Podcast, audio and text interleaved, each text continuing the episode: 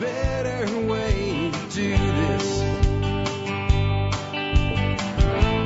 Let me show you a better way.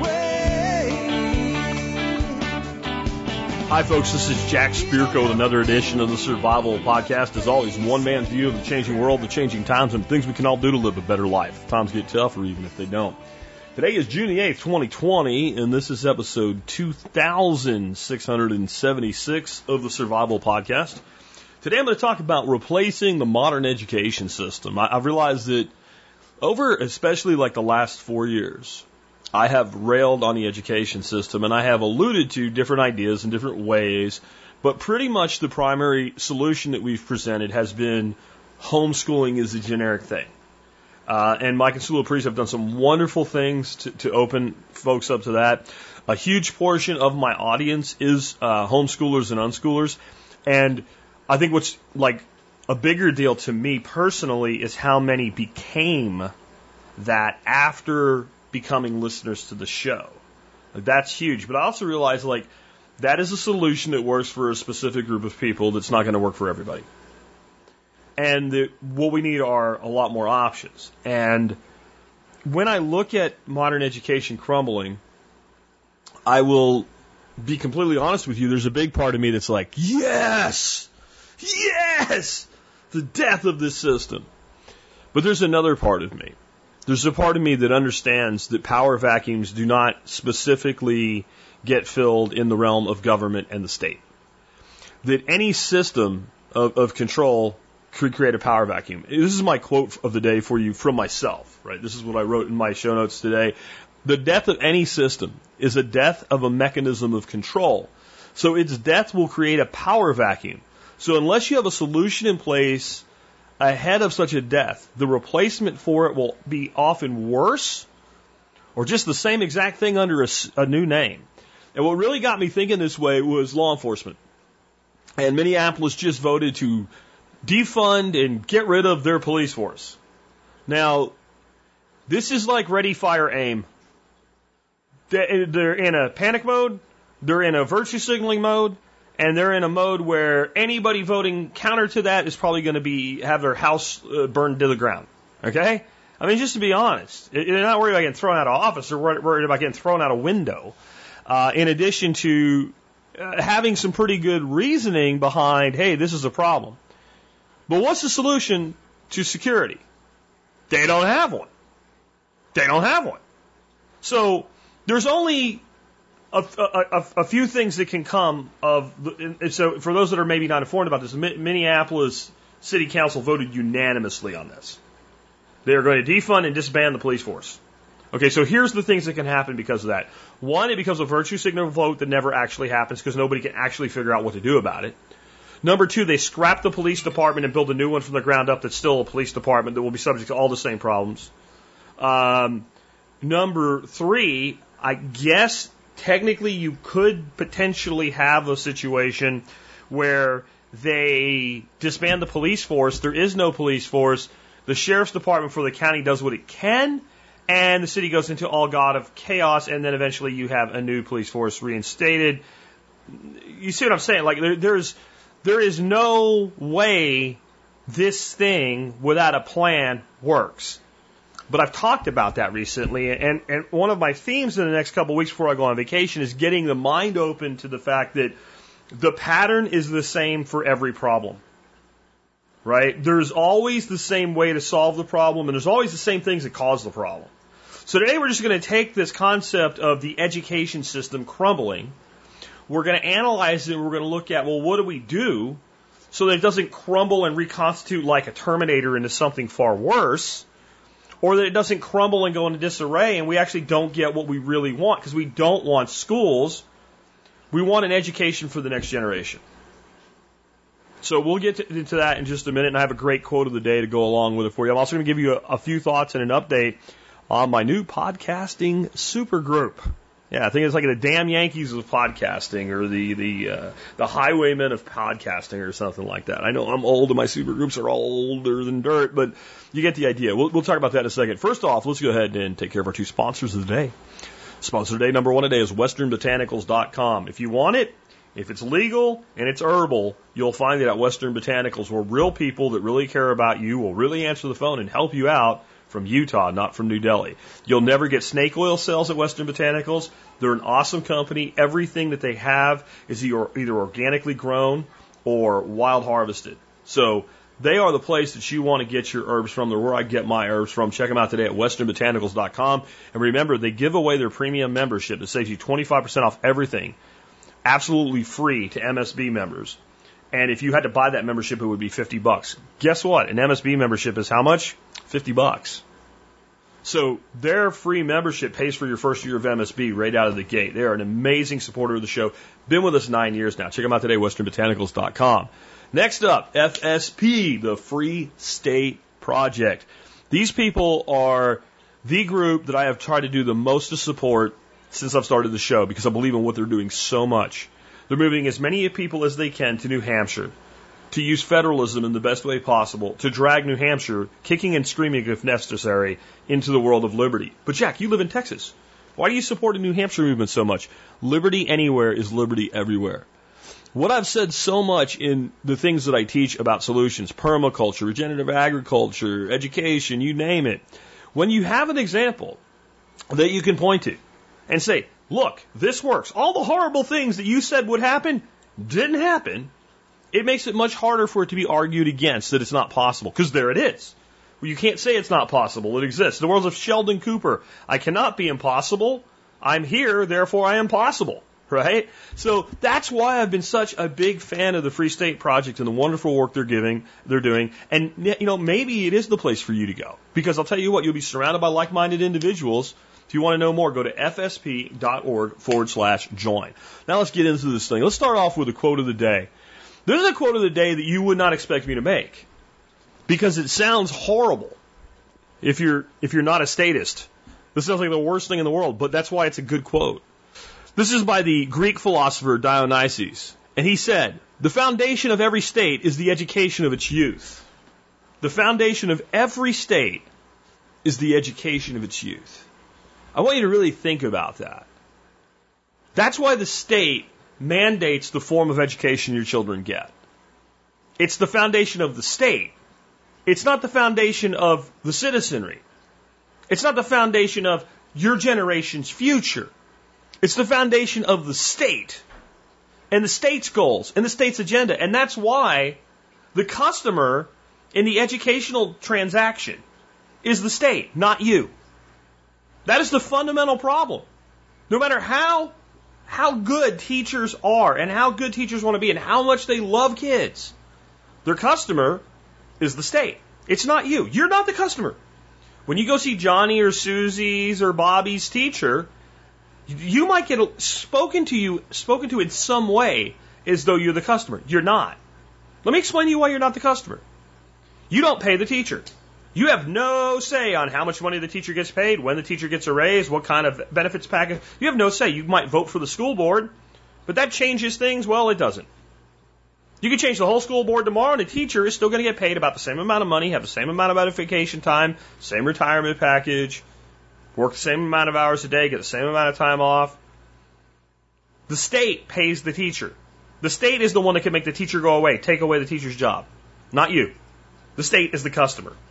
So who gets to order the product they want? You or the state? And the foundation of every state is the education of its youth. Hold on to that thought because it will guide us well through today's episode. With that, let's um just real quick, want to give you an update on this idea that I have for a podcasting super group. I have a new uh, video out today that's really to the other people who are involved so far. And I've got an I'm in from five really awesome people right now. And I've reached out to another person, and then I'm leaving it to the group to kind of reach out and build up the cadre. And um, I'm not going to say much about how this is going to run. I talked about it last week. I put out a video last week. You can look at that video. You can look at Curtis Stone video that got in my brain and made this all start. I want to throw out something totally different today. I'm looking for a or probably two technical support podcast producer MC types. So the way I envision this is this panel of, of podcasters who will be exceptional people we'll have we'll probably have somewhere in the neighborhood of 10 to 12 total on the panel. Any given episode might have four, six, maybe more people show up for that episode. We all agree to show up to at least two episodes a month with at least one episode a week going out. I'm thinking about a way to do two episodes a week with one meeting a week. So we do, you know, two and a half, two to three hours of work on that one night. And that means it's only every other week if you have to show up to every, you know, two, two a month for the people on the panel. And our host will just, we'll call a break. I think we might do it that way. We'll, me and the group are going to figure this out, but it might be easier to do one night that's long than two short nights per week. Maybe we just do one a week. I don't know yet. We'll figure that out. But whoever this person is, this will be a paid position. You'll have to be able to run the, the, the conference room, basically acting as like the MC host. Uh, you'll have to be able to take the raw files that come out of it and publish them to a blog and to like YouTube. And you'll have to be able to post all of that once it's done to the uh, like to all the social media for the the thing, the group will have its own Twitter account. It will have its own Facebook account. So it'll be like that. I don't know how much it'll pay, but it'll pay something reasonable. Uh, the, the, the, members of the panel will be the ones kicking in the money to pay that person. And the reason we want to do it that way is we don't want a volunteer to do this, is if you go away, we want to be able to replace you. And that's why I think maybe two, so that you guys can work out between yourselves, like, I'll do this one, you do the next one, I'll do this one, I'll do two in a row, you do two in a row. I got to go on vacation, so if you do two in a row, I'll do two in a row, like that type of thing, and then split the, the payment. And that way, if one of y'all falls off, we have somebody that we can bridge the gap with until another person comes in. So if you'd be interested in that, put TSPC podcast group in the subject line and email me and tell me a little bit about like you know, give me like two, three sentences on the fact that you actually can do this and you understand what I want, I'm asking. The time commitment will probably be evenings during the week or maybe on weekends. I don't know yet. Uh, we have to, we still have to work that out. And, you know, I'm not saying if you apply, you'll get it, but I'm saying that if you apply, you might. And if you don't, you won't. So, um, anyway, if you want to know more about that initiative, check out the video I put out yesterday, uh, on last week, and then check out the video that will be out later today. And uh, that'll be in the Daily Mail. So if you're not a Daily Mail, you should be on the Daily Mail. Go to survivalpodcast.com and you know sign up for the Daily Mail. And I did something I I should have done a long time ago on the Daily Mail, guys. I just duh. Somebody wrote me and said I can't find the Daily Mail, and I'm like, just click on subscribe. And he's like, you should have a page that says Daily Mail. So I added a page. So if you go to the site and you click on the menu, um, one of them now is Daily Mail, and it tells you what the Daily Mail is, and it gives you a form. It's the same form as on the subscribe page, but I've made it really easy Daily Mail, go to Daily Mail page, sign up. All right. So let's get into this thing about the education system. And again, keep in mind our quote of the day. The foundation of every state is the education of its youth. And the state then is the customer. The state is the primary beneficiary. The state is the one that holds the checkbook. Even though it's your money, they pay the bill, and whoever pays the bill is the customer. I mean, you, you, it's a fundamental understanding to a lot of the problems we have and a lot of systems that we have. We collectively pay for something, and we have very little actual direct relationship in the transaction. We have the illusion of that from a vote, right? So we vote for our school board, uh, we vote for our Secretary of Education, or what, no, we don't do that. But we'll, maybe we'll have some position at the state level that has some oversight of the education we vote for. So then we think we have control. We don't have any control. We don't have any control over the education system in reality. And, and I guarantee you that you don't have control because teachers don't have control. Right? I mean, you, you, really got to like totally get your, your mind around this that most teachers will tell you the education system's broken. Now, they're trained to teach. They're employees in the system. Some of them have been there for 20 years or more they, on some level, must love the idea of teaching children or they wouldn't put up with all the shit that they do. And they'll tell you that they don't control the system. If you talk to a principal, she's basically a referee for her school, an administrator. She doesn't control it. She doesn't control the education system. She doesn't have any real say over what the school teaches and how it teaches it. So what makes you think you do? You know who does? the entity that pays the bills, which is the state. And, and the illusion that we've created is that you are the state. The state is a representation of the people. It's not. Think, here's, here's I can prove to you that it's not. Think of 10, thing the state, 10 things the state does on an ongoing basis that most people are opposed to. And you could probably just lay out a list. So any belief that you're in control is an illusion. So we have to change that to some degree. The only way you have a say in a transaction is to be the customer or the provider. The customer and the provider decide everything. There might be some rules or framework, but in the end, that transaction is between those two entities. So we have to look at what redesigning education in the modern world would even really look like. And to do that, we have to kind of pull back and we have to understand what education is today, what education actually looks like today. Because most of us, even though we went through that system, and even though we were trained by that system, even though we're a product of that system, we actually would have a hard time saying, what is education like? And I don't mean learning like. What is the modern education system like? Let's look at an analogy of that. And then maybe we can start to understand what's wrong with it and how to fix it. And we can compare that to how humans have learned through most of history versus a very short period of history. So, education to me, the best analogy I can give you is monocropping. Humans, it's monocropping humans.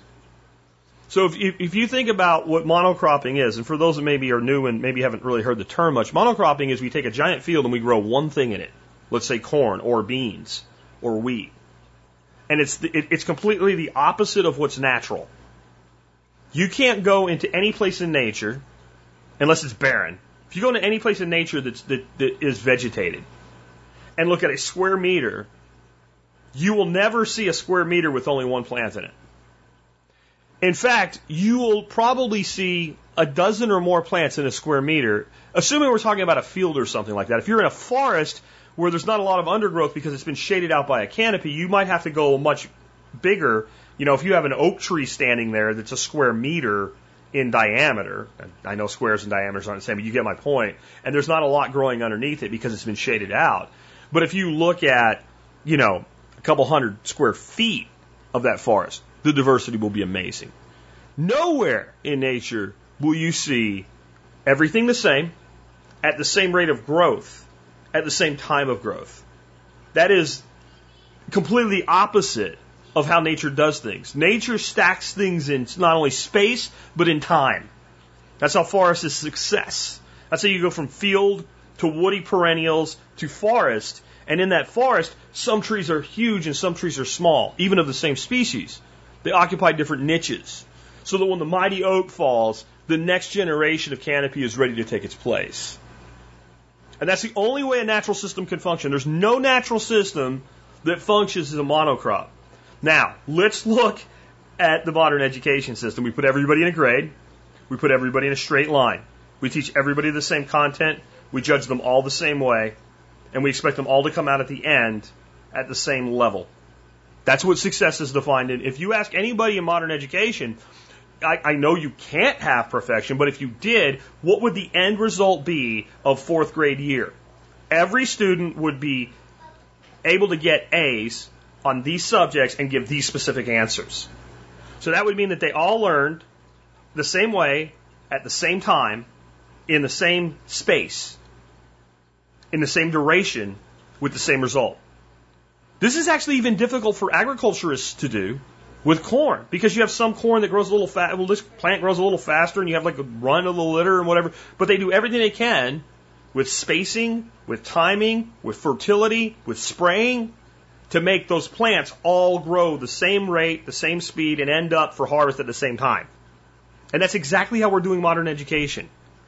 And once you understand that, you realize that it's fundamentally flawed. Because corn is a hell lot, like this corn plant and that corn plant are a hell of a lot less diverse than any two children. You take any two children, same age, same sex, same race, and they're as different from each other in, in many ways as night and day. They might have many similarities, but they're incredibly different. Now you want to force them all into the same space and time stack to the same result at the same end, at the same time of harvest. We call it graduation. This is fundamentally flawed. Human beings are not designed to learn this way. This is not how we've learned in history. Humans in history have simply learned from other humans of their social groups. And they've learned what they most needed to know to survive and thrive within the environment that they're coming up in. And at some point, they develop enough of indivi- as individuals to specialize into the things that they find the most interest in. And, and modern education, and I don't want to beat up on the Prussian system or whatever, even if we go prior to Prussian, the modern education system, if everybody goes to a building and learns in rows at the same speed in stratified grades, if we looked at human history from the time the first humans developed enough language to actually teach with language up to modern day, and we said that, you know, this is a single 24 hour day, that this, we, we take all of human history into a 24 hour day, then the time that humans have learned in the environment they learn in today is probably less than one minute to midnight. And the broad spectrum of the rest of that time, we have not lived the way that we live today, and we certainly haven't been taught the way that we're taught today. And I can take a, a person that struggles with learning and in 10 minutes teach them more than they learned in the last year in many instances if I understand the motivations and desires of that individual. And don't judge the teacher in the system that we're beating up on today harshly. They can't. They can't. The system prevents them from doing it. Taking a teacher in our modern education system and saying, you should teach the way Jack says, is like telling an airline pilot that he should fly his plane underwater. It, can, it literally cannot be done. It, it's impossible. They don't have, you need a submarine to go underwater. You have an airplane. Airplanes do not turn into submarines. If you want to go underwater, you need to build a different tool. Worse, it's like telling the airline pilot to fly the 747 to a planet with liquid water on another world, enter their atmosphere, and go into that water like a submarine. Anybody that suggested that you would say was insane. Maybe we can build technology like that, something like Star Trek someday, but we don't have that right now. So if you want to go underwater, you need a submarine, if you want to go in the air, you need an airplane. And if you want to go to space, you need a rocket. Like everybody understands this intrinsically. Then we turn around and say, why can't teachers do a better job in the system that we've given them that's designed to make sure that they can't do a better job? Because people are defending this. And, and I think we need to look at why people continue to support a solution that even the people who run it call broken. You attack education to a teacher and they will defend it. But if you have a conversation with a teacher about the system they work in, they will attack it more harshly than you will. They'll tell you it's broken. I can't do this. I can't do that. I can't change this. When I have a student with a problem, the, the, the, the higher ups won't fix it. I have to deal with them, but I can't deal with them. I'm not allowed to. I don't have enough flexibility in the way that I teach. I have to teach. I mean, they'll give everything that I'll say, they'll say it more harshly, but then they'll defend it. And then people looking on will defend the education system. We need more money for teachers and more respect for teachers and all te- like why? First of all, the number one reason we defend this system is that we were trained by that system. They were, we were, we are a product of that system. And they spent 13 years teaching us that this was important and that we needed it and it was in our best interest, and unless we did it, our lives would be terrible. And if you give 13 years of brainwashing to any human, no matter how illogical it is, they'll pop out the other side believing at least some of it. Now, most of us, and I don't even mean just my audience, most humans in America today realize that your greatest learning came outside of the education system. Now, the thing is, we then we went on with marketing college, and everybody should go to college, blah blah blah. And then we have all these people with degrees that paid good money for them. Now, you want to make somebody to defend a decision. It's one thing that they invested years, but when they invested years in tens of thousands of dollars, they're really going to defend it, whether it's rational or not. So, number one, we're a product of the system. Number two, we buy into credentials, many, not all of which are total bullshit. I have a bachelor's degree and yada, yada, yada. It probably means nothing. It probably now it might mean something when they put it as a qualification on a job application, but it doesn't really mean anything. It doesn't mean you can do shit. Now, if you have a degree in engineering, it may mean something. If you have a degree in engineering plus you've passed specific examines, exams to, to, to be certified in having certain capabilities, those credentials might mean something. But a generic credential means nothing. I can create a system tomorrow, call it a class, have you pay me to take it, and certify it as being something. And then when you write your name down, you can put Spirko certified toop-de-doo at the end of your name. But if we take the state's power and put it behind that credential, the credential that's meaningless becomes meaningful in the minds of people. So the fact that the teacher of your child has a master's degree matters to you, even though it should be irrelevant. Why do I need a master's degree to teach third grade? And the answer that any sane person will give is, well, of course you don't. But yet in the state of Maryland now, you can become a teacher with a bachelor's degree, but you have five years to get your master's degree, although take away your license to teach, even if you teach second grade. What possible use is there for a master's in anything to teach second graders? Especially within a confined system that limits what you can teach them. If it was so you could recognize the really brilliant child and bring them up a level, maybe you could convince me of this. But I think what you need to teach second grade is a really good third grade education and an understanding of how to handle children. Because that's logical.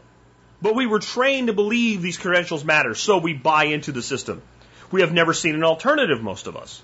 Today, because of the internet especially, we've seen more alternatives. More people are open. That's why the, the, the system itself is beginning to collapse in on itself. But in, in 1980, if somebody told you that they were a homeschooler, you always thought that their kids were weird. And what, what made it worse is, and I don't mean to offend anybody here, but in many instances, they were. There are, there's a fundamental in nature, and humans God bless us, have worked hard to overcome it. But if you have something like a wolf pack, no matter how much they have each other's back, if one of the animals has something severely wrong with them, the other wolves will kill it, or at least push it out of the pack, or it will have to become. If it's if it's weird but not a lot weird, it will have to become the beta. Even if it could fight a little bit more and be kind of a middle pack, middle tier member, it will have to resort to being a beta to avoid the whole pack turning on it. Because nature abhors weird. You, you, don't fit in. This is why your dog hates people in a uniform sometimes, because they don't look like everybody else. Or if you have a dog that's only around people in uniforms, they might actually be irritated or upset by people in street clothing because it looks different. It looks odd. Humans, we want to rise above that sort of xenophobia.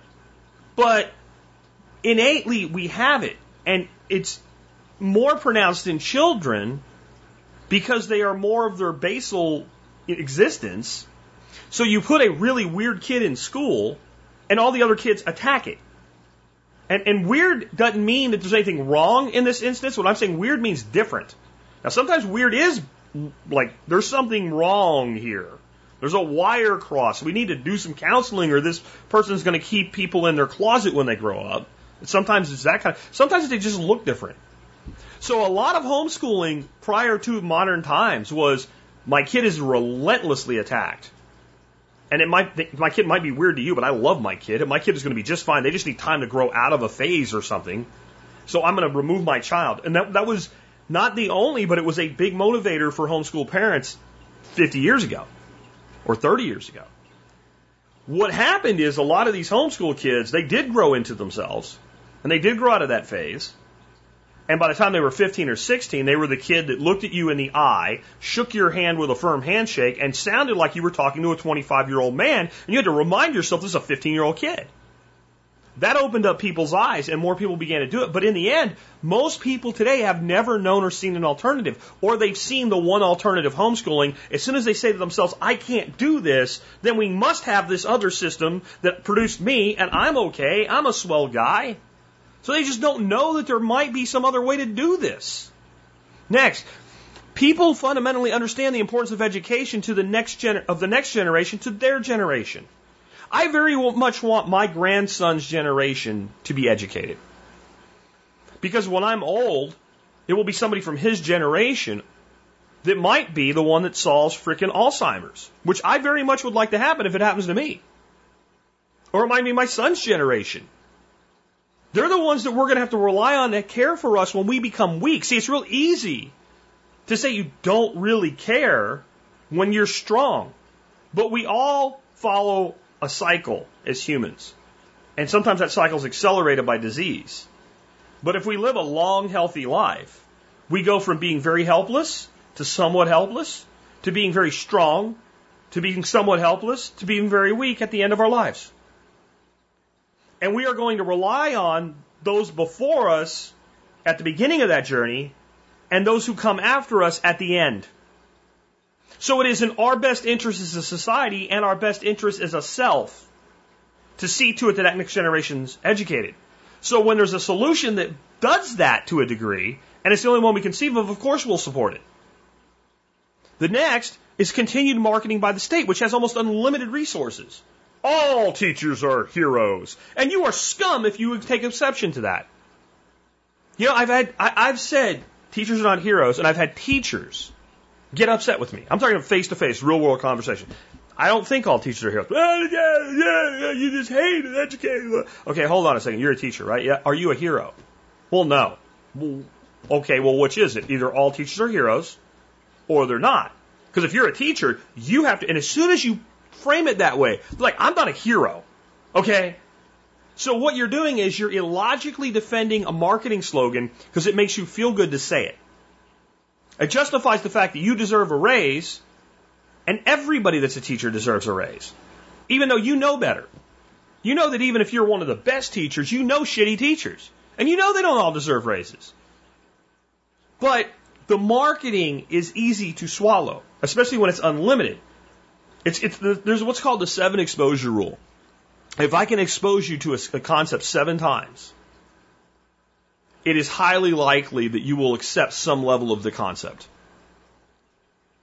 That's, that's a basic marketing premise. Well, now, give someone the power of the state in that rule, and it becomes 700 or 7,000 times you're exposed to this concept, the teachers are heroes.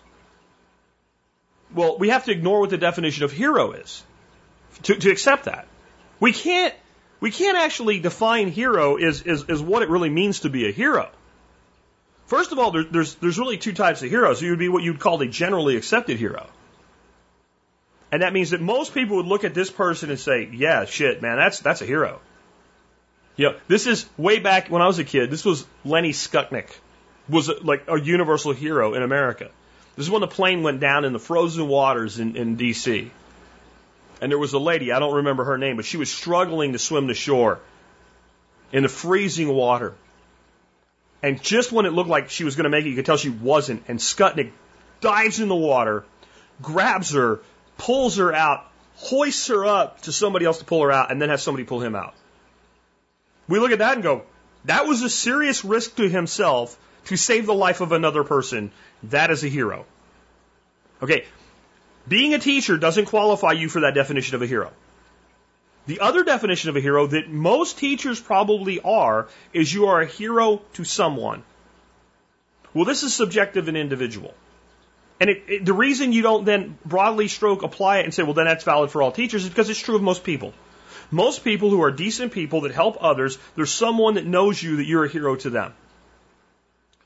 So if we're going to use that definition and say all teachers are heroes, then we say most people are heroes. So now it doesn't mean anything anymore except to the two people in the relationship.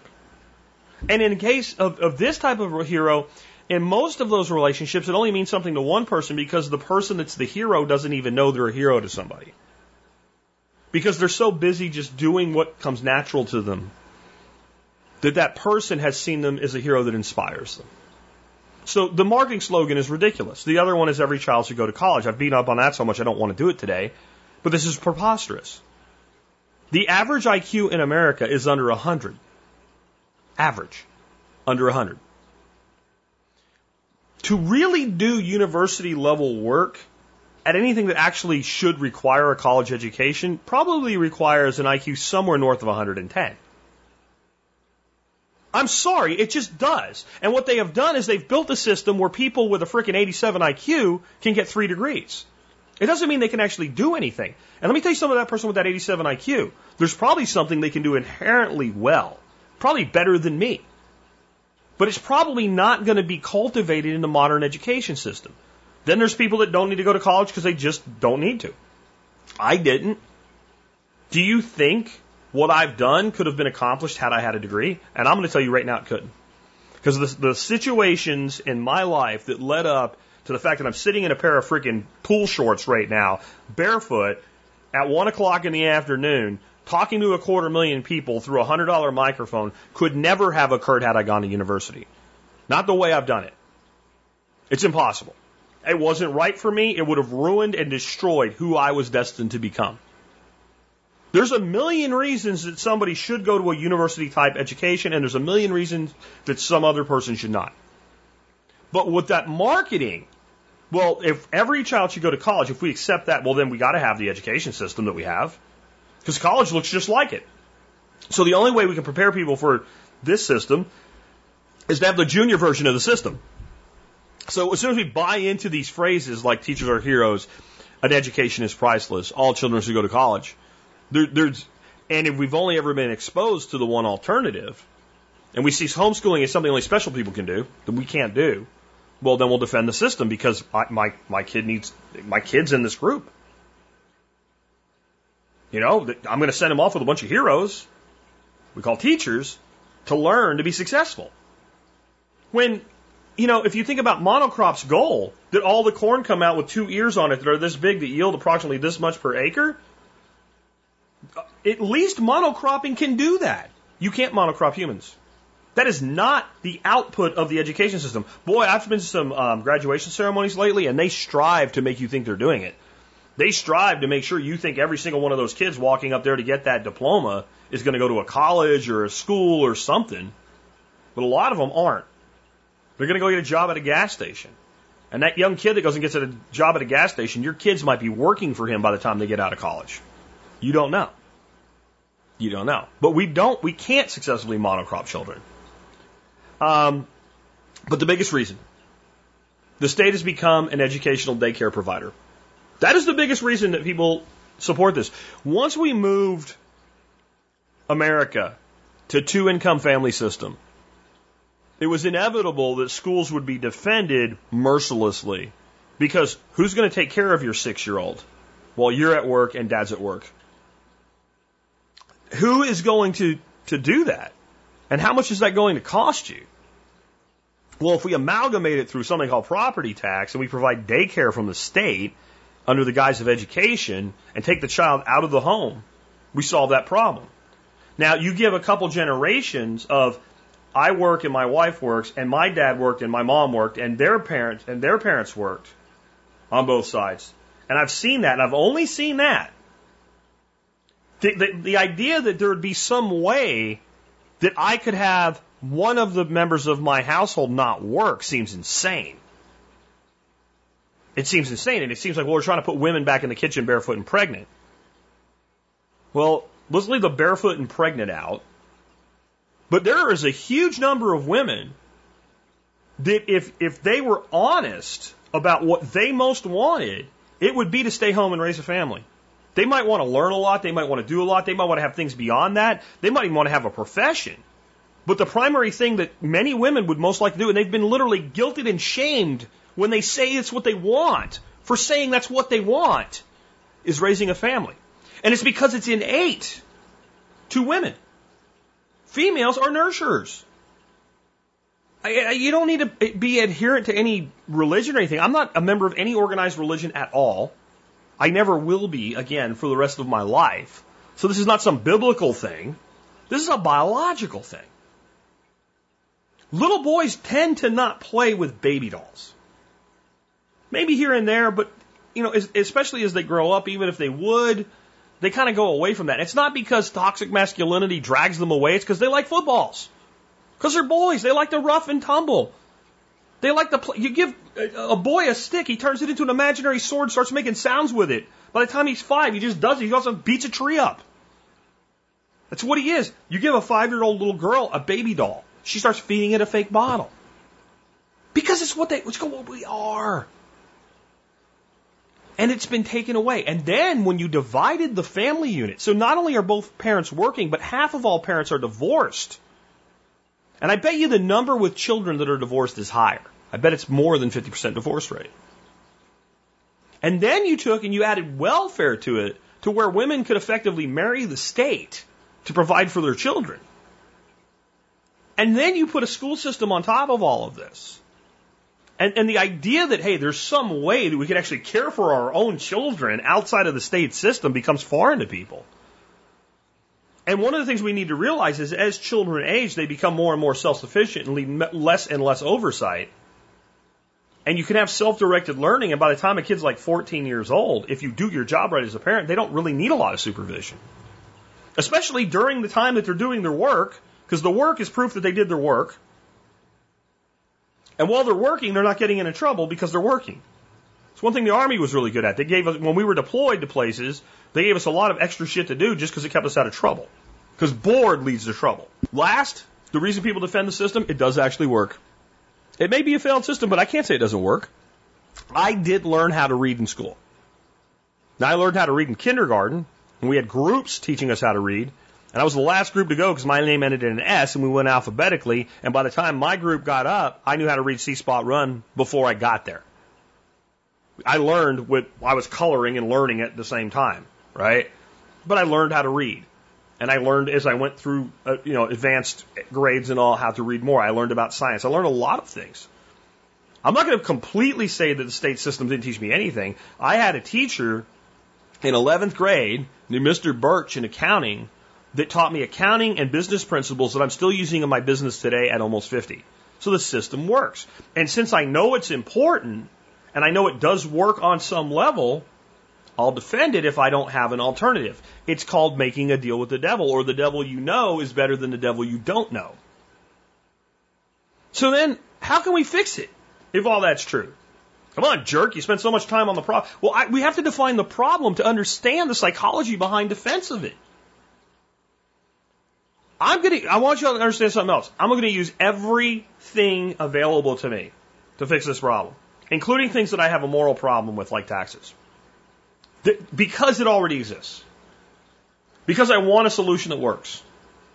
Because I also believe that the more options you give people and the more you move them toward being the customer, the more solutions will develop and the further away from the systems of control we will move. Okay? So I am going to start out, especially the first solution I'm going to give you does not involve destroying the entire school system, ceasing all property taxes, and, and doing everything privately funded, even though that would be my preference. My first solution is simply remove any ability for government to make any form of education compulsory. The government has no right to tell you what type of education your child gets, the end, full stop. None. What if I don't get, what if some poor kid doesn't get an education? Okay, Nirvana fantasies have got to go out the window they have to go out the window. It's, they're bullshit. Right now, plenty of children don't get a good education. So unless you're going to tell me that more children won't get a good education by removing the compulsory requirement that we already have, it doesn't, it can be the same number and it's a wash if it's better for everybody else. You could make the case that even if there's a few more that don't, if it's a lot better for everybody else, it's still a better solution. In the end, we have already discussed that the reason people so vehemently defend this system is they believe that an education is important. They believe that learning is important. Parents send their kids to school not because they have to, but because they believe that learning is important. The compulsory component to it only controls how they're educated, not that they're educated, for the vast majority. So if you do that, then I say introduce, they call it school choice. But school choice is not school choice. If all it is is, okay, so my, in my school district, there's two schools at the middle school level. Okay, so if I had a, a, a young child still, which I don't, mind, my boy's a 30 year old man now, but if I had a, a young child in middle school, if you enacted school choice the way politicians talk about it, and I felt that my my son going to this one school in a school district was not getting a good education, I have one other choice. Where I used to live in, in, in Mansfield, there were about eight schools at each level. So, you know, elementary, middle, junior high, high school. There were about eight schools to pick from. So then, well, now you have choice. Well, not really. Not really. I can go to state school A, state school B, state school C. You see how that works? They're all using the same curriculum. They're all hiring teachers under the same criteria. Even though they are all managed to some degree by a principal, a vice principal, dean of students, etc., at that individual level, they are all managed by a higher level hierarchy. So it would be like telling me, well, you have a choice in which Walmart store you shop in, in your city. Well, that's not a choice. Now, uh, I will grant you that there's, for instance, a Walmart store up in Azle, and there's a Walmart store down about halfway to Fort Worth in a place called Sansom Park from where I live. And the one up in Azle is far better managed. And if you make me choose between those two Walmart stores, I'm going to go to Azle. The only way I'm going to go to the one down in Sansom Park is if I go online and they have something in stock that the other one doesn't, and I need it now. That's the only way I'm going to choose that. But I'm not limited to Amazon, am I? I'm sorry, I'm not limited to Walmart, am I? I also can order the same product off of Amazon. I can go to Target. I can go to another store for it. And because of that, Walmart tries harder. And maybe Walmart doesn't try so hard on the service level or the quality of employee, they try hard on price. So if I want cheap price, I can go to Walmart. If I need somebody like let's say it was back when Walmart was still selling guns with any regularity. If I know exactly what gun I want, Walmart has it, and it's a really good price, I might just go to Walmart, buy the gun. But if I'm not sure what I want, and I have a good local firearm store, I might go down there and buy the gun from them because they'll work with me. Now, just as often you get a shitty guy at a counter at a store like that, but often you find really intelligent people. So now I have another level of choice right? But imagine that we closed every single department store except Walmart. So Walmart had no competition except another Walmart store that was all owned by the same corporation. And then I told you you had a choice of which Walmart you shopped at, and you said, "Well, at least I have that." And you said, "But there's," you said, "of eight WalMarts." That's what they call school choice. That's not school choice. But at least in that instance, you would be the customer. Because you would choose how much you bought and if you bought anything at all. With school, I tell you, you have to go, you have to pick this school, and you have to do what we tell you. You're not even close to being a customer. When I say remove a, the ability for government to make education compulsory and install a choice system, I mean that I'm a parent and I look at the state of Texas and say, well, how much money do you spend to educate my child right now? And you say $12,511. Great. I should be able to direct where that $12,000 goes to see to my child's education. And the only requirement be that the place I choose for that doesn't physically abuse children. You know, they're not using them as, as rape, you're having them be raped or something that would already be, you know, illegal and immoral even under just the non-aggression principle. Not, it, the school isn't actually having them sew wallets in, as a, a, a, a chop shop. But they can have any educational framework that they want. And, well, does it prepare them for college? Do I give a shit? Does my, especially as they get older, do they give a shit? If they want to go into welding and fabrication, then the education that they're getting for the last couple of years of that, that, that primary education should actually be angled toward that. Do you see what I mean? It shouldn't be so specialized that they can't do anything else. No one wants to be typecast that young. But it should be angled toward that. What if they want to be in media? What, who knows what they want to do? They do. And the more choice we give, the more people can do. So I think that like, if you did that, in a place like Dallas Fort Worth, with 7 million people, there'd be a thousand schools available within a DFW Metroplex in a year. And you'd have true choice. And some of them would suck. You know what? So what? How many of the state schools suck right now? Plenty of them. The difference would be if you chose one for your kid and you realize this is this school's not meeting my child's needs, then you would take them to another school. Well, that means parents are just going to tell teachers what they can do. No, no. If I'm running a good school and I'm, I'm confident in my product, and you bring Johnny to me, and Johnny passes whatever entrance requirements I have, and I say, yeah, Johnny can go to the school. He, he seems like he's going to fit in. And three months into it, Johnny's not working out. I'm under no obligation to adjust my program to fit Johnny's needs. The, the current education system actually is. We call it special ed. Maybe Johnny doesn't need special ed. He needs better ed for Johnny. So I might even say, you know what, ma'am, we've determined that some of your child's best attributes are this, this, and this. And it doesn't really match our curriculum well. Here's a list of our competitors that are more suited to Johnny's needs. Because I want Johnny out. In fact, I might even tell you, Johnny's got to go. Well, that's not right. Yes, it is. I should be able to refuse service to anybody for any reason in the private sector. This is not a private sector. Yes, it's paid for with public money, but it's really a private business. And there should be as little oversight as you can possibly sell the population on from the state for this. Because the oversight is the parents. Because if you have enough options, the good schools are going to grow and prosper, and the bad ones are going to go bankrupt, and everybody's going to be okay with it for a change. If a school goes bankrupt now, oh my God! If you do this model, if a school goes bankrupt, well, they must not do a very good job. Which is the same answer we should be giving, but in the current system, we can't. Oh my God, a teacher's going to go without a job. Oh, oh, oh my God. You know what? If, if friggin' somebody in the private sector loses their job, we don't friggin' have a funeral for their job. But if a teacher loses their job, oh, well, that's just like an orphan was beaten to death with another orphan. It's so terrible. No, it's not. It's somebody losing their job.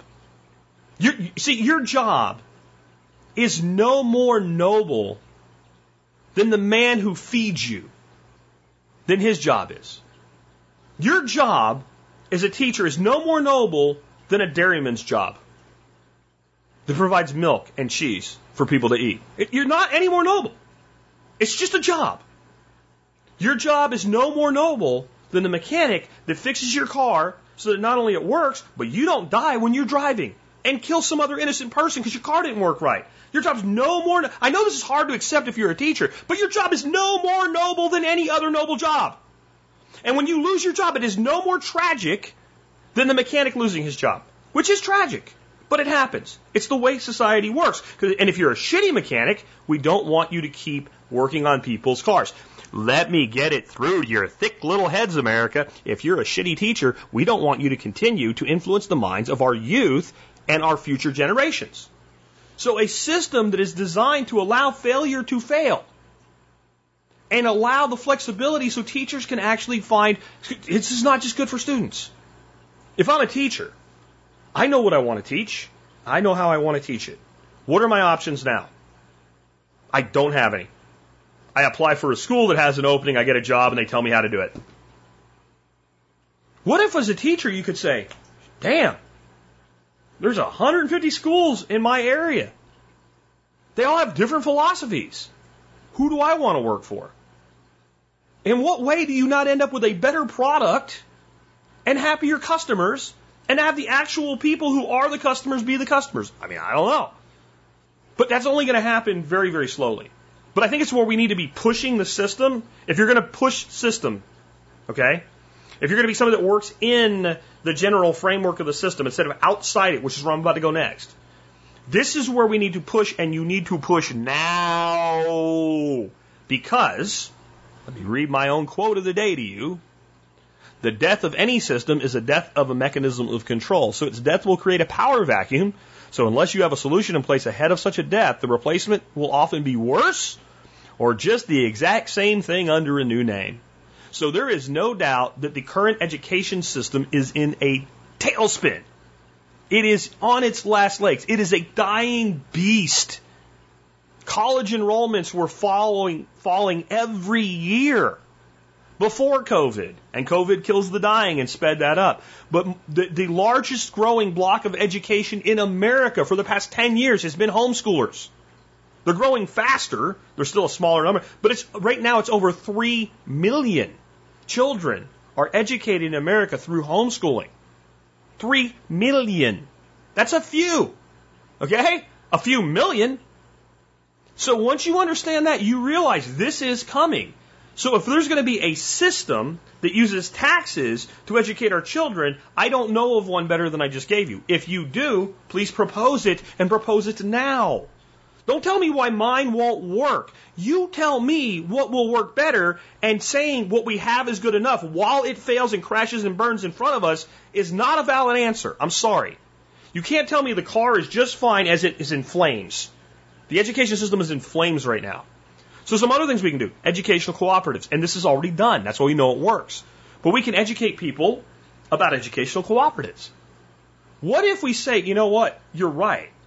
It is hard for a parent to educate their child and not work outside the home at all today. And I need to have the ability to go to work. Does that mean I need to work five days a week? What if I work four days a week? What if we start put? What if? What if? In, you know, as in a prospective employee, you actually people start taking that idea to employers. Do you want me to go to work for you? Great. Let me tell you what you need to do to get me to do that. Now I see that I did my I did this my whole life. I did this my whole life. This is why I've had jobs that require a master's degree without a day in college because I've done this my whole life, and I just want other people to do it too. It's amazing how quick when somebody really wants you to work for them, they will fold on so many things they say they will not do.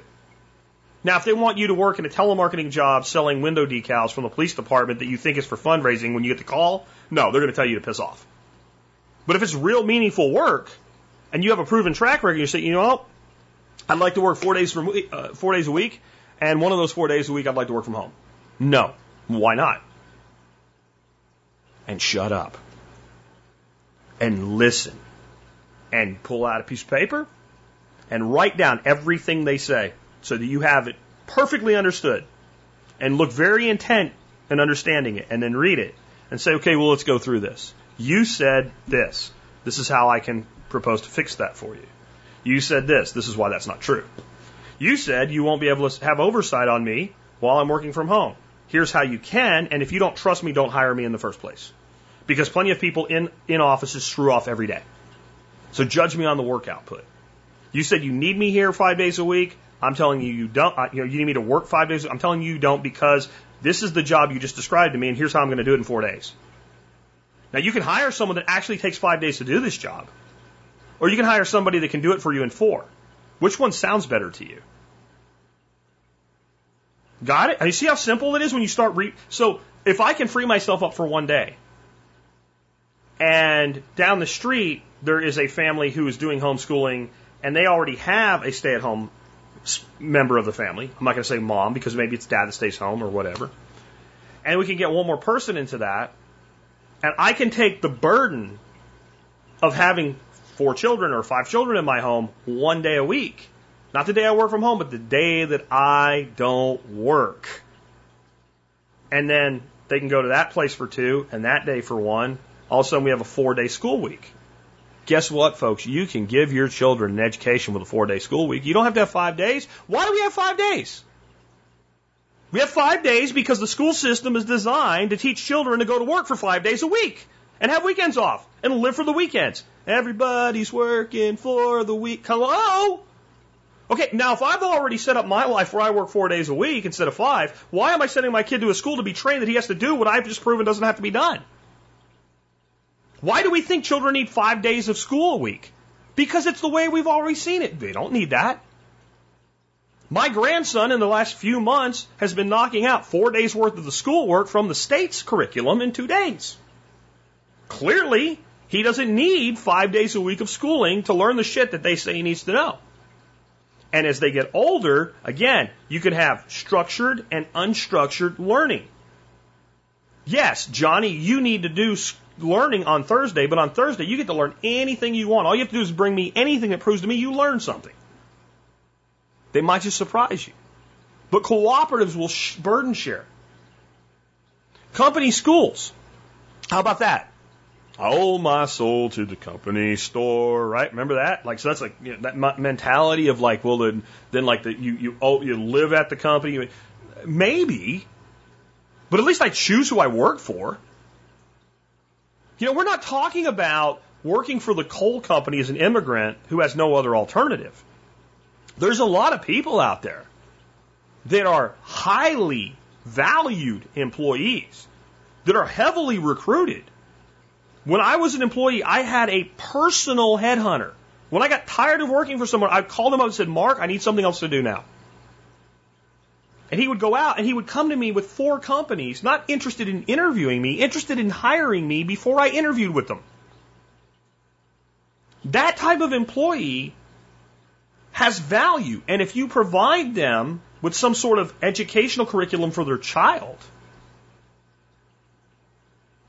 don't think that that person is going to be like, well, whatever it is is good enough. They're going to want to know, like, and then you're competing not just for the employee with wages, you're competing with an educational program. Maybe that educational program isn't five days a week behind a desk. Maybe it's my child gets a couple days of this specialized schooling from the company that I've chosen to work for because that's part of a benefit, and it's only a piece of their education. We have to stop thinking in the concept of everything or nothing. I mean, I think that a lot of kids, by the time they're in the teens, would benefit by going to work with somebody, some adult in some profession they have some interest in, just even loose interest in, and seeing what it's like, and go one day a week for a month, and then go to a totally different person with a totally different job one day a week for a month, and don't do anything except observe. And maybe, you know, hey, you know, this is an easy thing. This is something I have to do, but it's not hard. So do this for me today. Here, enter these numbers in a spreadsheet. And I'm going to do something else. I'm not going to rely on that kid to do that. I'm going to, when they're done, I'm going to look at it and check their work before I submit it to my boss and get my ass in trouble, right? But if they don't get it right, I'll say, here's what you messed up. Look, here's how you fix it. And this is what I do. And this is why. Or whatever it is.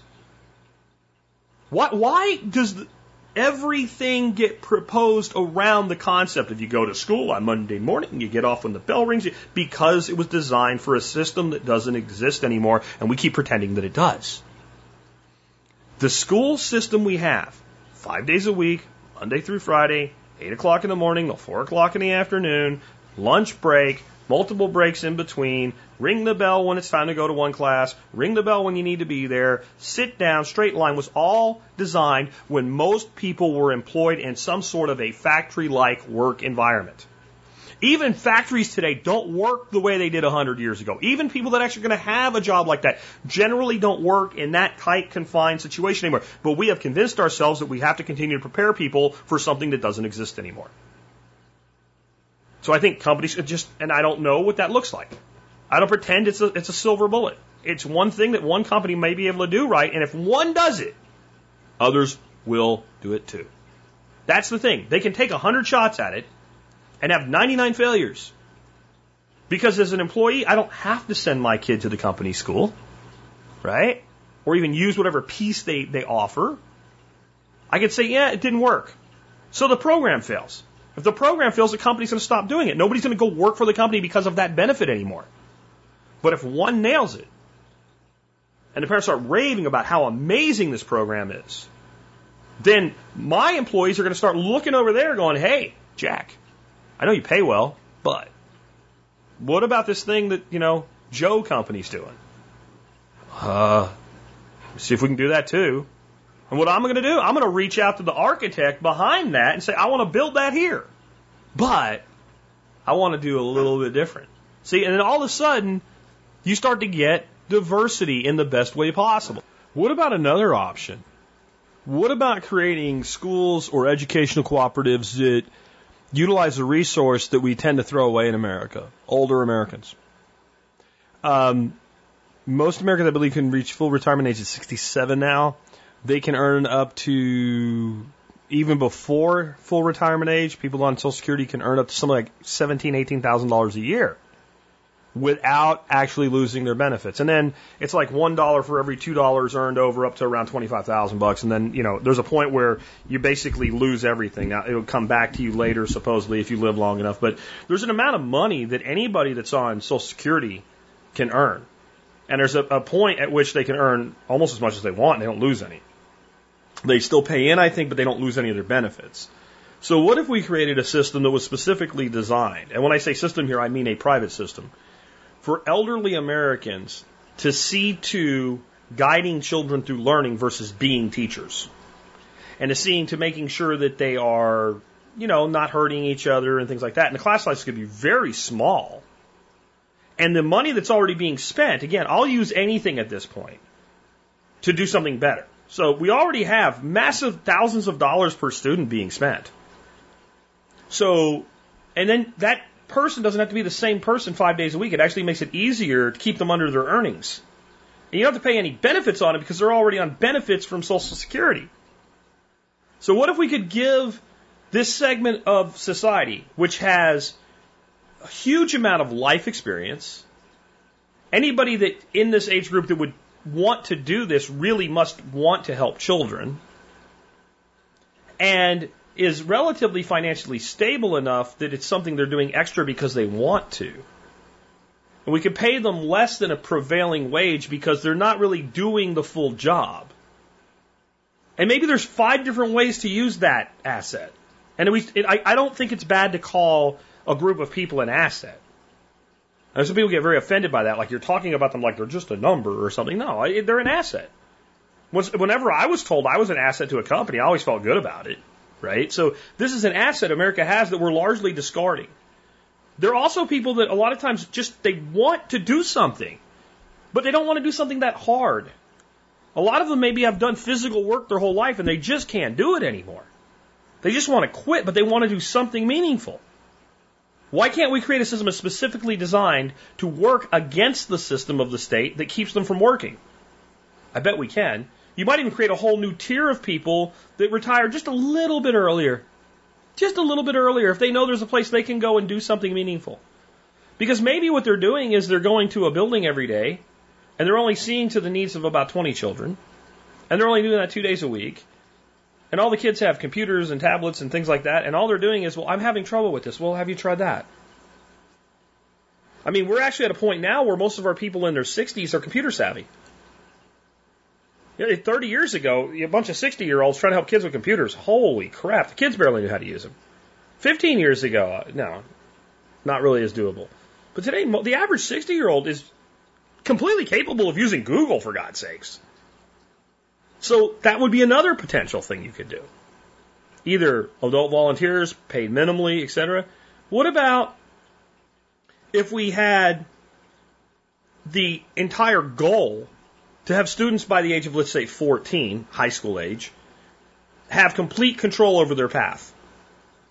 So that we, we, we stop telling children by, by, by 14, you should have enough of the core fundamentals of reading, writing, and math basic historical perspective down, a basic science understanding down, to where you should be able to follow any path you want.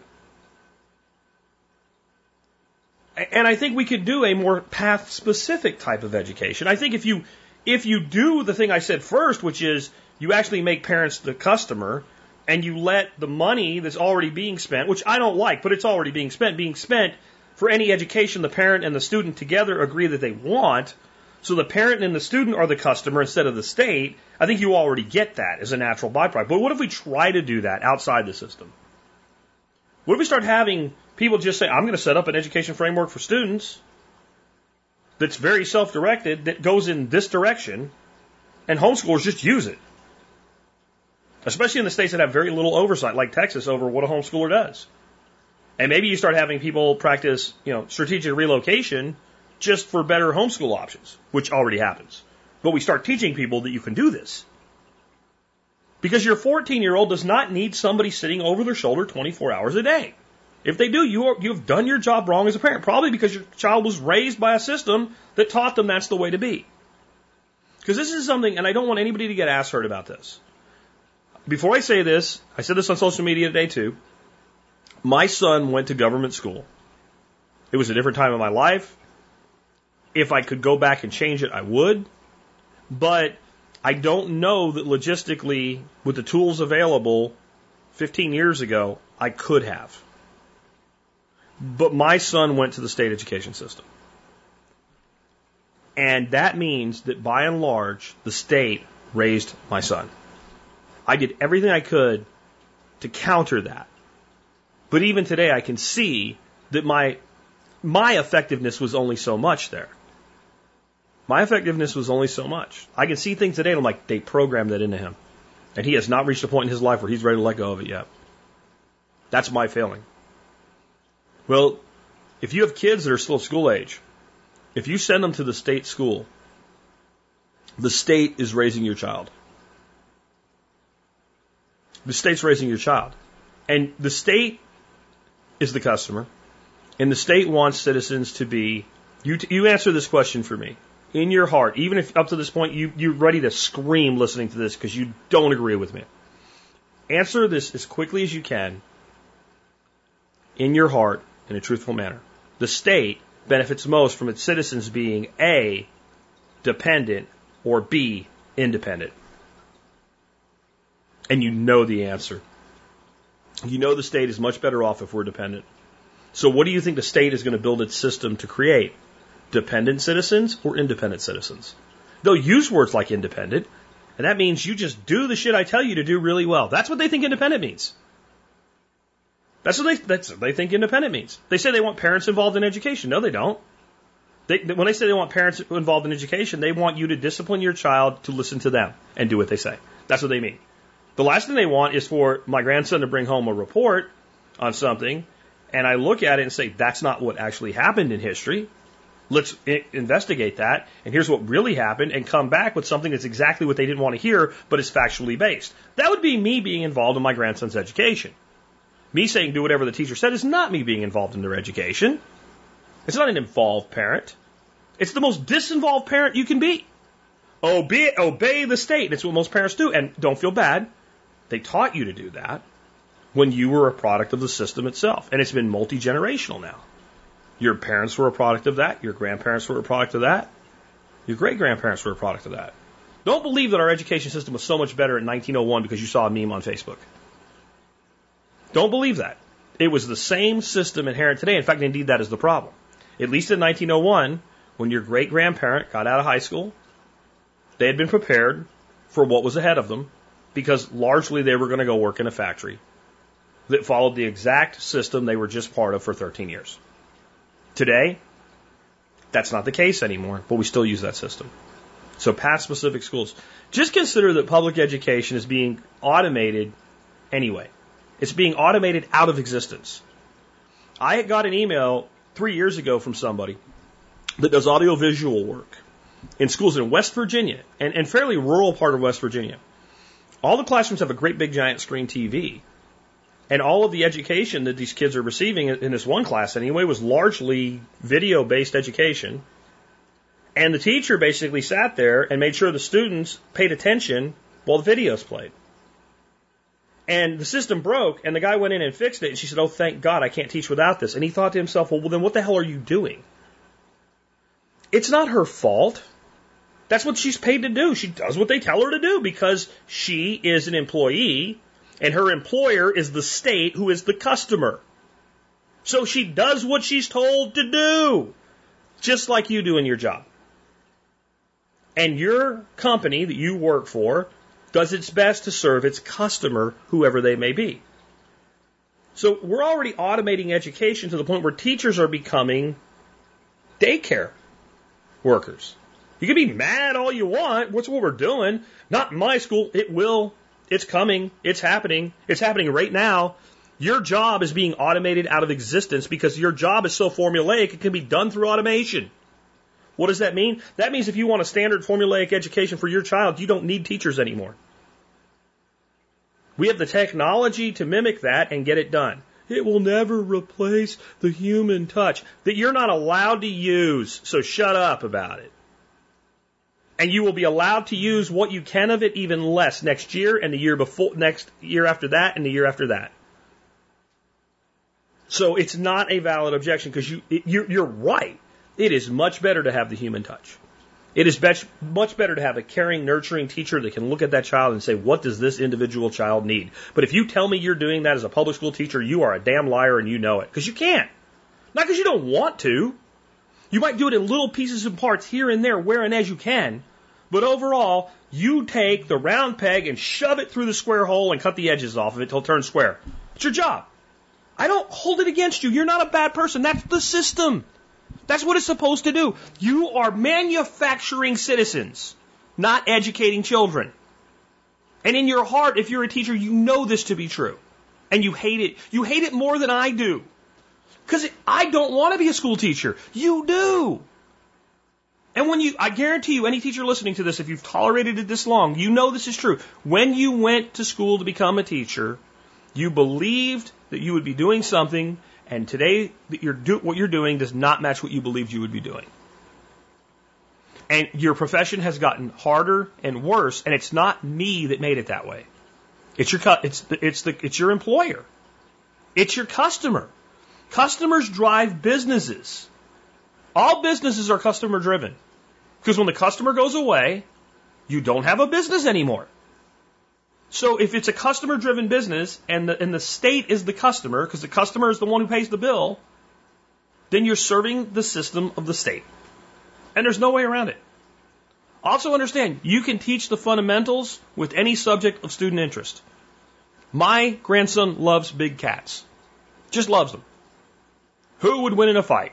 Who can run faster? I mean, it's just on and on and on. Like, hey, kid, Google, find out. But let's look at some of that. So who would win in a fight? Well, how much do these two animals weigh? Because a bigger one probably has some advantage. So at least that's one of the advantages. You know, okay, well, this one's heavier. By how much? You know, 150 pounds. Okay, what percentage of body weight is that? Are we doing math? Right? Well, which one of them's faster? By what percentage? What makes them fast? Right? How, how do they fight? What do they use?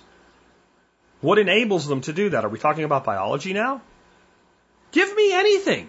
Give me comic books. I'll teach math. I'll teach science. I'll teach history. I'll teach logic and reason, which is the most important one out of all of them. We don't teach shit for that anymore. We, we need to accept that we can teach the fundamentals because every child needs to know how to read. Well, then read about shit you like. Need to write? Well, then write about shit you like. Needs to know how to do math? Well, do math that explains the things you like. Math explains literally everything in the universe. Need to learn history. How did the shit you like get to be what it is, and how do we know the things we know about the thing that you like? Science. If I have to explain that, I don't even want to bother anymore. So if we understand that we can use the fundamentals to teach any, we can teach the fundamentals using any core subject, then we can have self-directed learning and still teach the fundamentals, and we can do that very early on. And we have engaged, excited students, and the reason a teacher would tell me that they can't do that at so-and-so elementary is, I can't, because it won't work, because I have 36 students in my class, and I have the thing that I have to, I agree with you completely which is why your system is falling apart at the seams, and there's why there's nothing you can do to change that. You can stall it off a little while, but you can't change that your system is dying as society evolves beyond it. I would just like to come up with a lot of ideas for how we replace it before we have a power vacuum and we have a system that better serves the customer who right now is the state because that shit is scary. We all need to really pull back though, because what happens is we get very stressed out about this subject because it is so important. And we we always go back to that freaking Nirvana, you know, Shangri-La fantasy, uh, fallacy. If it's not perfect, it's not good enough. No system is perfect. So it was like, well, what if this? What if that? What if this? Well, in the words of one of the good teachers I had from high school, J.P. Fox, who was a woodshop teacher, Taught me a lot of shit that I still use today. Of course, woodshop doesn't exist anymore, from my understanding. One time uh, we were ha- we were having a debate about ballistics of all things, and I was like, "Well, what if this? What if that?" He finally pulled me aside. "Spirko, come here." He said, "If your aunt had balls, she'd be your uncle." What ifs just get in the way of everything?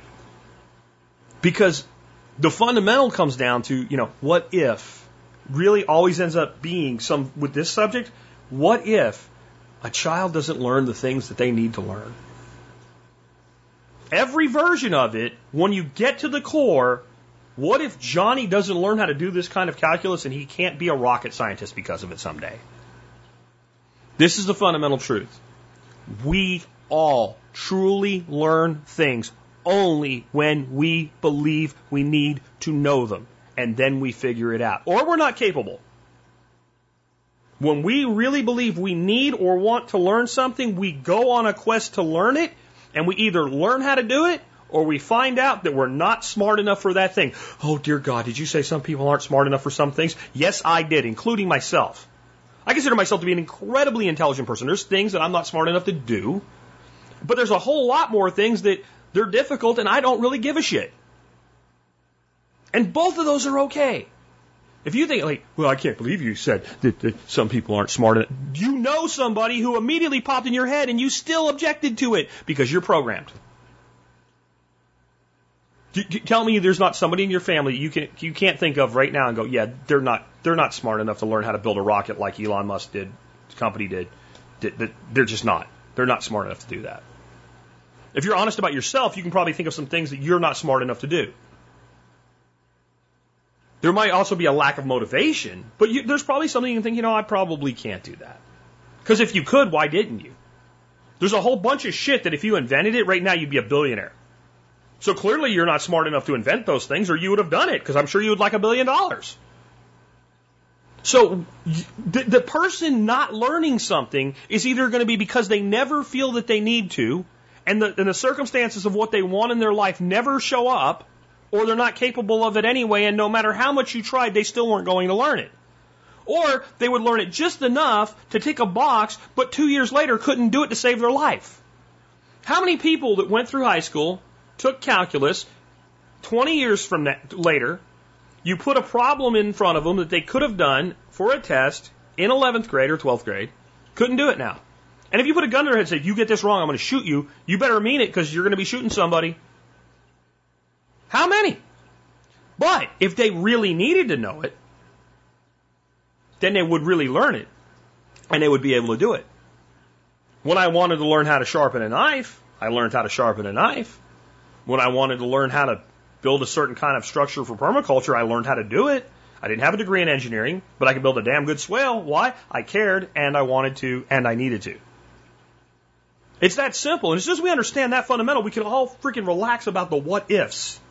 And we can start examining these ideas. I'd love to hear your ideas. By the way, with my new roundtable thing that I'm putting together with all these high level podcasters, this is the kind of thing I want to discuss. Because I know there's a hundred ideas that I didn't have today. I know there's a hundred ideas I didn't have today. And I want a thousand ideas for every problem. Because I want one person out there to go, I like that one. I'm going to go do something with that one. And I'm going to change it because there's they they got this one. even though they all think they're smart, they got this one thing wrong. Good. I'm glad you think that way. Go do it. Go prove it works or prove it doesn't work. Either way, we'll learn something, right? Or go prove it didn't work for you, but somebody else looks at it and goes, "He was so close." Man, I'm going to pick that up and I'm going to make this change and I'm going to run with it. That's how humanity evolves. And the whole system is set up to control that so it doesn't happen. And my message to you today is do it anyway. Figure out how to do it anyway. Because we, humanity's freedom has always been grasped, clutched, and ripped away from those in control. It's never been willingly given and it never will. It will never be easy. It will never just happen. There will never be a nirvana or a utopia. You will always have to fight for every single bit of liberty in your life. And in some ways, that's a good thing. Because we don't appreciate things that are precious if we don't have to do anything for them. This is why people that are born into wealth destroy their lives because they didn't do anything to earn it. So they don't appreciate its power. Liberty is the most precious of all things in humanity. And it is right that we should have to work for it. With that, we've wrapped up another episode. I hope you enjoyed it. If you did, please consider supporting us by doing your online shopping at tspaz.com. That's T-S-P-A-Z, tspaz.com. If you shop online at tspaz.com, you help us out no matter what you eventually buy.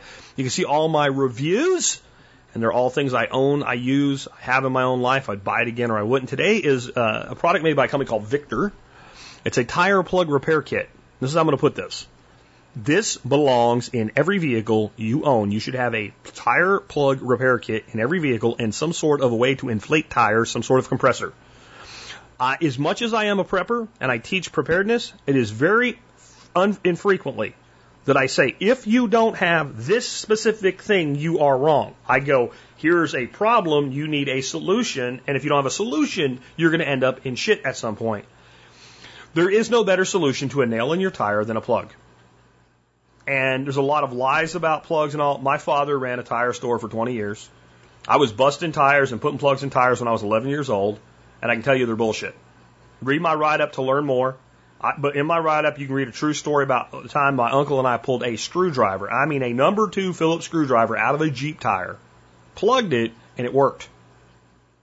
Well, if it's not in the dead center, it's all bullshit. All the explanation is in the write up today, and you would get that email or you would get that that write up if you were on the Daily Mail. So get on the Daily Mail. Just go to survivalpodcast.com, click on Daily Mail to learn more about how to do that. Just basically fill out a form to get the Daily Mail.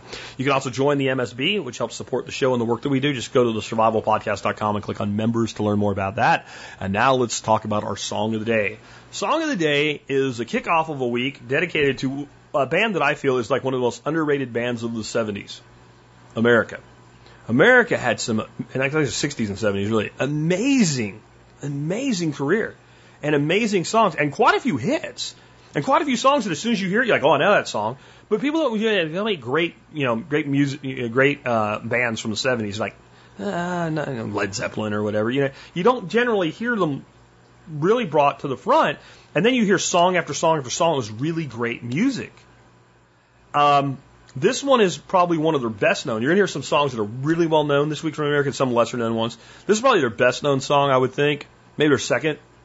Um, Lonely People. This is to all the lonely people. That one, right? So, a lot of people don't really realize what this song is about. This song is about actually turning to God. That's what this song's about. And uh, I even made a I've made a comment many times to the fact that I'm not part of any organized religion or faith, and I, I'm actually what's known as a deist. A lot of people think a deist is like an atheist light, uh, almost like an agnostic uh, that just says, "Well, I, believe in a God, but not really." A, a deist, a true deist, believes in a higher power. Just is smart enough to know that we don't know what that is, or how it looks like, or what what it is, or how it's understood. We believe in in, in a higher power through looking at the creation itself and realizing that everything in this universe is too perfect to have been assembled randomly. We come to that conclusion through logic and reason of science. Deism is the religion of a physicist, that is the religion of Einstein. Um, and so I'm fine with turning to God. Maybe not through scripture or prayer as I was taught to do as a young Catholic anymore, but I don't care if that's the path that you take. I think there is a huge case to turning toward the fact that there is some greater thing than us. And that's what this song's really about. That if even if you're all alone, if you know there is something greater than you, there's something to turn to. And I'll tell you the danger of not having anything in the realm of the spiritual to turn to. Then you turn to an ideology. Then you turn to an ideology. And almost all of the ideologies were created by men to control other men. And then you end up serving an ideology that was actually designed to control you. If you turn first to any higher power, to any higher power beyond what we are as a species, to any greater force of the universe, if you turn first to that, then there will always be some driving purpose in your life. And then you can find the connections with others that are meaningful instead of just there because they're needed, because we all feel like we need somebody. With that, it's been Jack Spirko with another edition of the Survival Podcast.